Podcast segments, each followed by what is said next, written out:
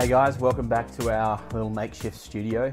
Um, just wanted to take some time uh, this morning or whenever you're watching this, this afternoon, this evening, uh, just to, to go through some things I feel God sharing with us and just take some time to encourage us. But before we get started, why don't we just pray and just ask God to come and, and just speak through this time. So, Holy Spirit, we just ask that you come, come and be with us as we as, as we navigate through this difficult time, Jesus.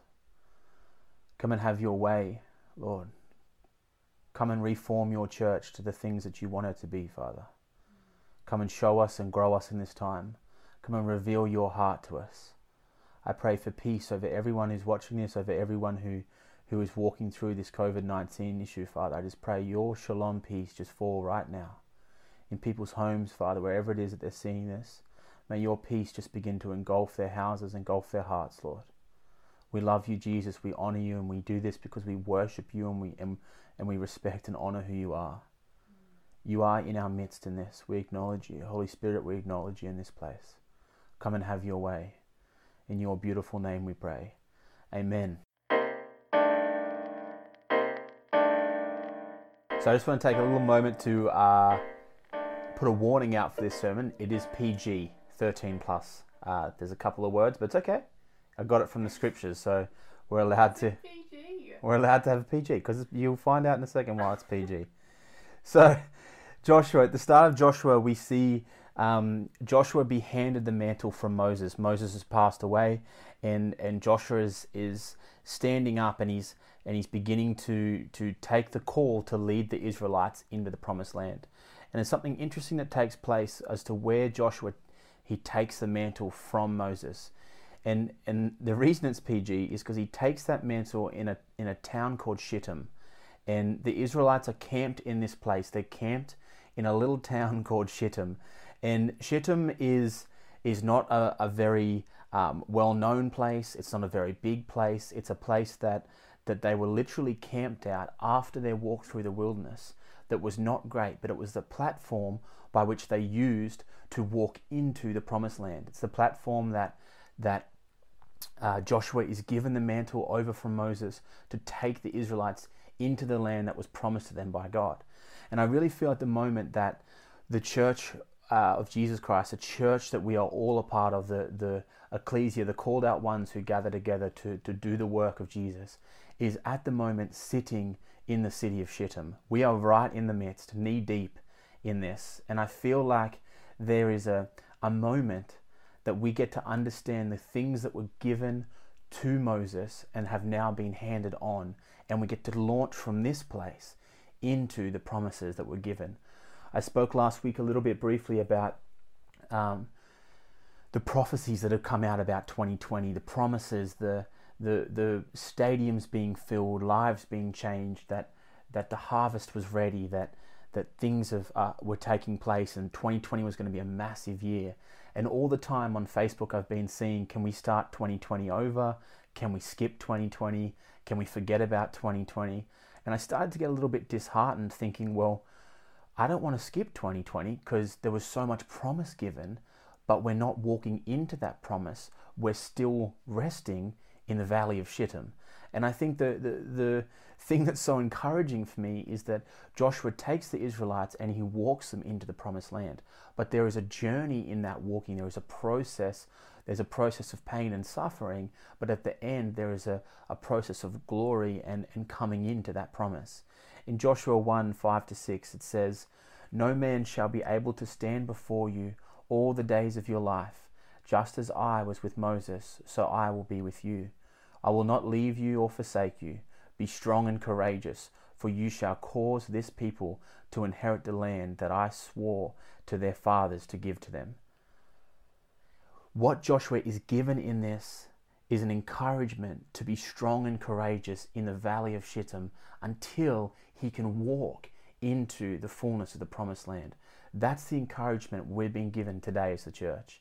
Be strong and be courageous, for you are in the valley, but I've given you a promise to pull you in to what your fathers had, had, had been given from the Father. But you have to walk through the journey. You have to bring yourself out of Shittim into the promised land. But there's a key that Joshua is given, and it's strong and courageous. in the midst of this massive journey that they had before them, a land filled with giants, opposing kings and kingdoms, trained and outnumbered army, armies, and they're coming from this tiny platform with broken people who have just wandered through the desert with a, a starting point of Shittim into the promises. And Joshua gets told, Be strong and courageous. The mountain that he was about to climb, the, the challenge in front of him was huge.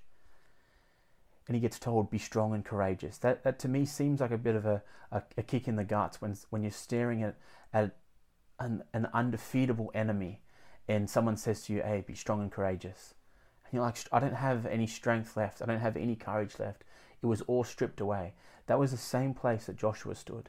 He stood in a moment where he says, God, I can't be strong anymore. I can't be courageous anymore. I've got nothing left. I'm in the valley. I'm in the pits of the pits. Shittim, as they say and you're asking me to be strong and courageous to not not to just walk over the threshold but to be walk into more devastation more troubles more pain more persecution to get to what you're going to give me on the other side. And god in a way says to him but it'll all be worth it. I promise you that when you walk into this land it'll be like nothing you've ever had before. And i think that as a church we have to begin to understand that that there is a mountain in front of us there is a, a, a, a journey filled with giants, opposing kings and kingdoms, armies that are outtrained, outnumbered, but God. But God is with us. God has called us into this place. He's called us into the journey, into the promised land, into the things that were promised for 2020. God's given us a, a outline of what's to come. We have to decide will we be strong and courageous in this time? Will we pick ourselves up out of the valley of Shittim and start to journey toward the promised land that was given. A land filled with, with milk and honey, filled with filled stadiums crying out the name of God, with streets where people are being saved and returned, where signs and wonders begin to flow back through city streets. Those are the promises that were made for 2020. Those are the things that were given by the Father. And yet we stand in the valley of Shittim, looking at the promises that were called in, and, and God's saying, Will you be strong and courageous in this time? Will you pull yourself into the place that Joshua had to, to take a people and walk them into the promises that were given? We have to have triumph. We have to have triumph, but it's not without adversary. You look at all, all the stories you've ever, you've ever seen on, on movies to, to books that, re, that you've read or, or um, you know any sort of triumphing movie like like Star Wars or Lord of the Rings or these things, there's always triumph, but it always comes with adversity. We the reason those stories are written like that is because the Bible's the same, right? The characters always go through adversity. The people that we've read about from the past in the scriptures always walk through adversity. You don't get the gold without the dragon. You don't get the mountaintops without the climb. You don't get the six pack without the early mornings. You don't get success without the fails, failures. It's the failures along the way that strengthen us and grow us and teach us how to continue to come into the triumph. See, we have to understand that there's a journey in front of us. There's a journey in front of us. It's going to be difficult, but the, the end of the journey is milk and honey. The end of the journey is the promises that God has given us in this time, in this era. Jordan Peterson says this. He says, As you attempt to climb a higher mountain or aim at a higher target, the things around you become increasingly dramatic and of import. That happens by necessity because you are aiming and working hard at something difficult and profound. Your life is going to become increasingly difficult, but it's going to become increasingly profound. In layman's terms, what he's saying is the more important the task, the more difficult the obstacles. Why? Because we have an enemy that doesn't want us to step into the fullness that God's going to give us. We read we read the New Testament, we read Paul talking to the Ephesians, to the Galatians, to the Corinthians. He never ever is quiet about the fact that there is an opposing force wanting to stop us from getting to the things that God has for us. This thing that we're in at the moment, this COVID 19, this isolation, this spread, is a force trying to stop the church from entering into the promises that were given for 2020. And we have an opportunity now to stand up and be strong and courageous in this time and take the church from the valley of Shittim into the promised land. And that's the thing that, that is so encouraging for me is that there is there is this this battle between light and darkness that we're, that we're fighting, but we have the victory, right? So we're standing on the winning team. Out, we got the best picks of, of the draft. We got the best the best team put forward, and we've already won. But that doesn't mean that there isn't a journey we have to walk, the mountain we have to climb, the difficulties difficulties that we'll pursue. But it must strengthen us and encourage us into a time that when we enter in the promised land, we enter grown, changed, matured as a people of God. The valley of Shittim is now, we're in that place. You look around, you see the you see Christians that have been Christians for years wandering and, and lost and hurt and challenged. And, and you see guys who were full of faith until this has happened and now they have zero faith. That's because this valley is ripping the people apart. But as a people, if we can stand and be courageous in this time, we can walk out of that place into the promised land. So, how do we do that? How do we bring ourselves from the valley onto, or sorry, into the mountain plan? Sorry, let me just say all that again. How do we bring ourselves out of the valley into the promised land that God has for us? Paul Tothill, a good friend of ours from Adelaide, he, he has a saying and I'm sure he stole it from someone else, but I get to quote him because he was the one I heard it from. But he has a saying that says, What you do on the mountain determines what happens in the valley. And he gets it from Exodus 17, 8, verse 16. It says this Then Amalek came and he fought with Israel in Rephidim. So Moses said to Joshua, Choose for us men and go out and fight with Amalek. Tomorrow I will stand on the top of the hill with the staff of God in my hand. So Joshua did as Moses told him and he fought with Amalek while Moses, Aaron, and Hur went up to the top of the hill.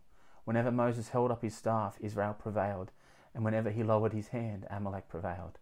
But Moses' hands grew weary, so they took a stone and they put it under him, and he sat on it, while Aaron and Hur filled up his hands on one on one side and on the other side.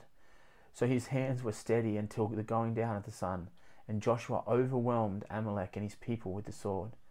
Then the Lord said to Moses, Write this as a memorial in a book and recite it in the ears of Joshua, that I will utterly blot out the memory of Amalek from under heaven.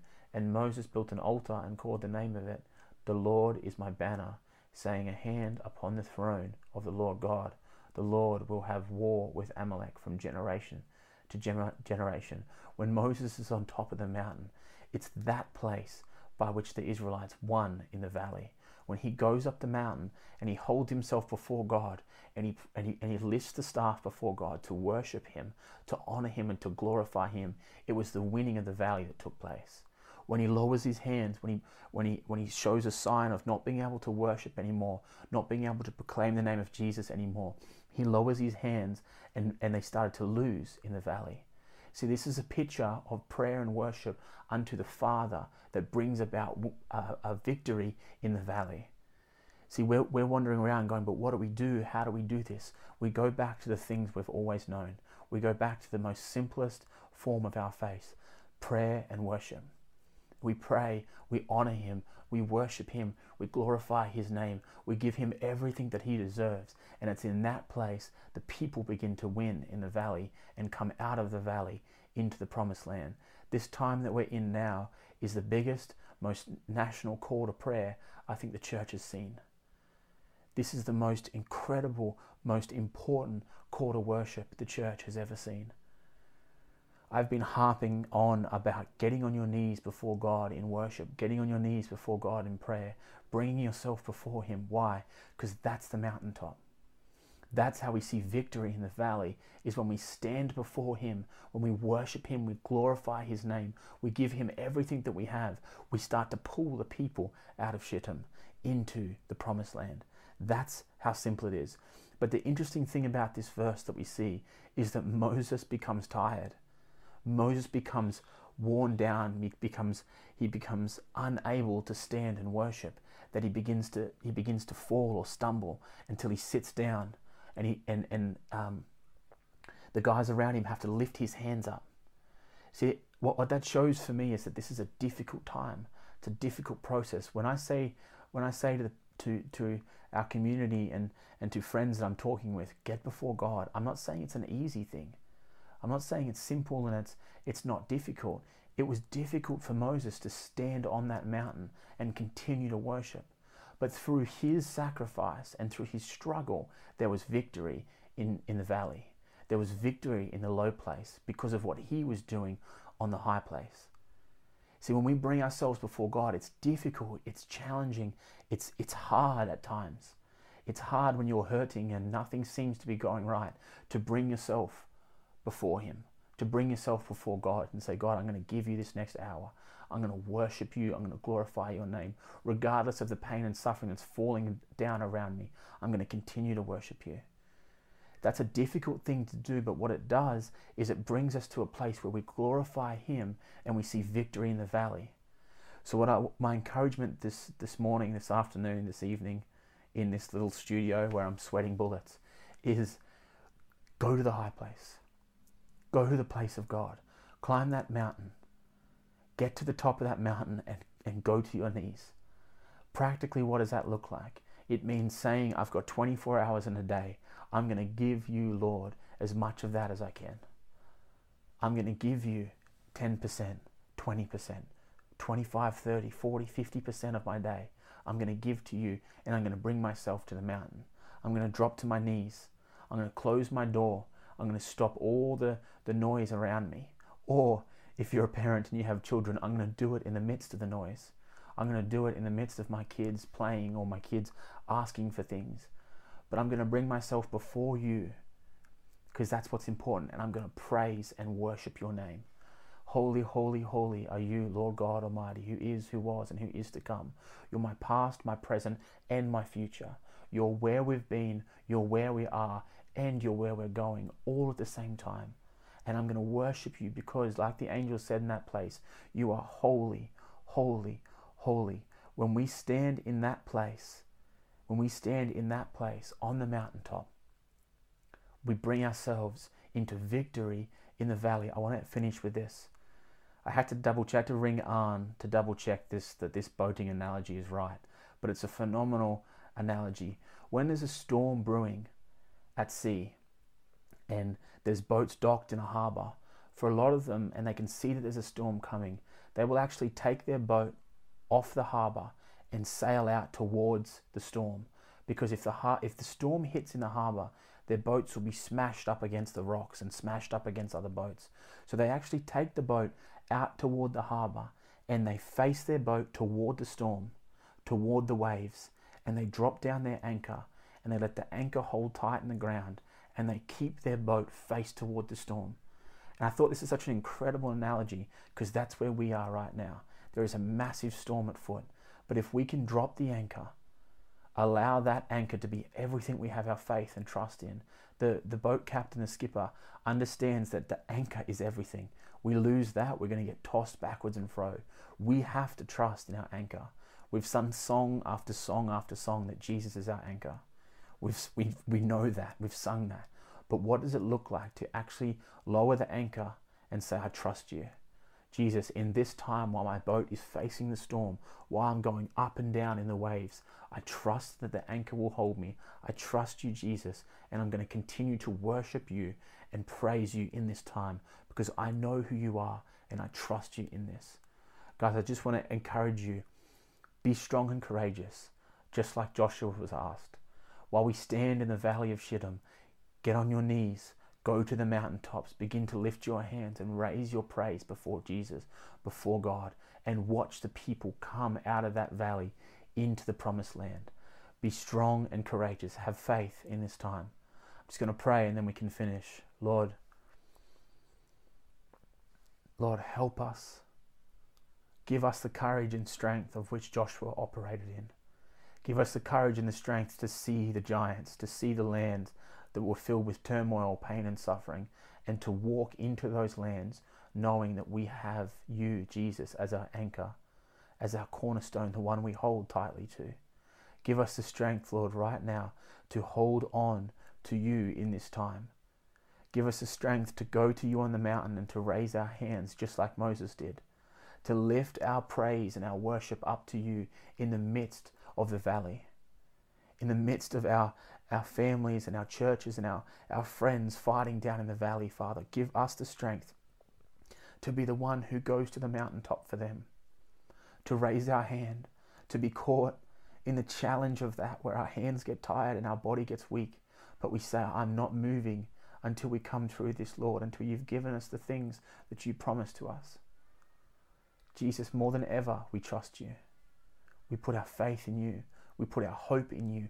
There is hope, and we know that you've given that to us. So we trust you, Lord. We honor your beautiful name. We say thank you, and we say, Come and have your way. Let your will be done. Father who art in heaven, hallowed be your name. Your kingdom come, your will be done on earth as it is in heaven. Give us this day our daily bread. Forgive us our sins as we forgive those who have sinned against us. Lead us not into temptation, Lord, but deliver us. Yours is the power for now and forever. God, we love you, we honor you, and we glorify your name. In Jesus' name, amen. Guys, I hope that was encouraging. I hope that there's some, some things you can take away from that. Go, go to the mountaintop, be strong and courageous, and we'll be seeing you on the social pipes, uh, on the Zooms, the YouTubes, the social pipes. The social, they're a thing, social pipes. The Zooms, the YouTubes, the Facebooks, the Instagrams. We'll see you on all those things. Love you.